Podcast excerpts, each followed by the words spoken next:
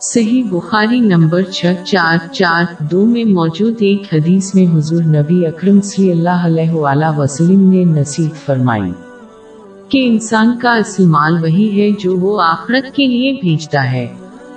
جو کچھ وہ چھوڑ جاتے ہیں وہ در حقیقت ان کے وارثوں کا مال ہے۔ مسلمانوں کے لیے یہ ضروری ہے کہ وہ اپنی دوست جیسی زیادہ سے زیادہ نعمتیں بھیجیں، جتنی کہ وہ ان کو اللہ کی رضا کے لیے استعمال کر کے آخرت کے لیے بھیجیں۔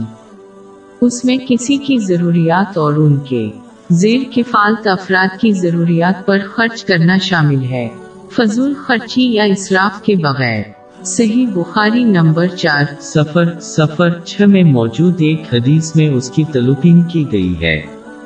لیکن اگر کوئی مسلمان ان کی نومتوں کا صحیح استعمال نہ کرے تو وہ دونوں جہانوں میں اس کے لیے بوجھ بن جائے گا۔ اور اگر وہ ان کو جمع کر کے اپنے وارثوں کے لیے چھوڑ دے تو ان سے ان کو حاصل کرنے کا حساب ہوگا اگرچہ ان کے جانے کے بعد دوسرے ان سے لطف اندوز ہوں گے۔ اس کی طرف جامع ترمزی نمبر دو، تین، سات، نو میں موجود حدیث میں اشارہ کیا گیا ہے۔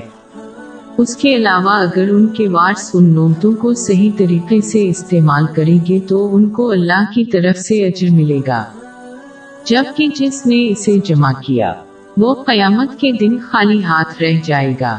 یا ان کا وارث ان نومتوں کا غلط استعمال کرے گا جو کہ نومت کمانے والے اور اس کے وارث دونوں کے لیے بڑا پشیمان ہوگا۔